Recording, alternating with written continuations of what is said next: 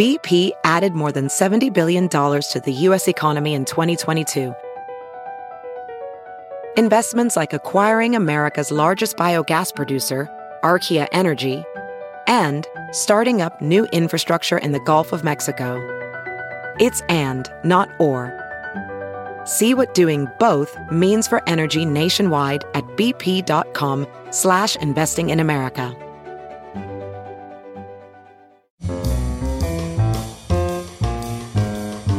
This is Merriam Webster's Word of the Day podcast for Friday, April 2nd.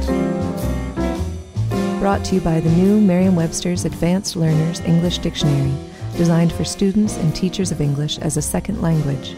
Learn more at learnersdictionary.com. The word of the day for April 2nd is ruthless, spelled R U T H L E S S.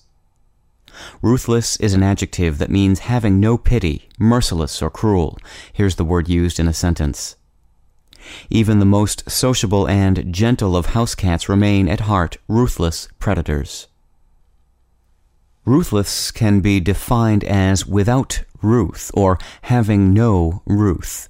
So what then is ruth? The noun ruth, which is now considerably less common than ruthless, means compassion for the misery of another, sorrow for one's own faults, or remorse. And just as it's possible for one to be without ruth, it's also possible to be full of ruth. The antonym of ruthless is ruthful, meaning full of ruth or tender. Ruthful can also mean full of sorrow or causing sorrow, Ruth can be traced back to the Middle English noun meaning to rue or to feel regret, remorse, or sorrow. I'm Peter Sokolowski with your word of the day. Thanks for listening.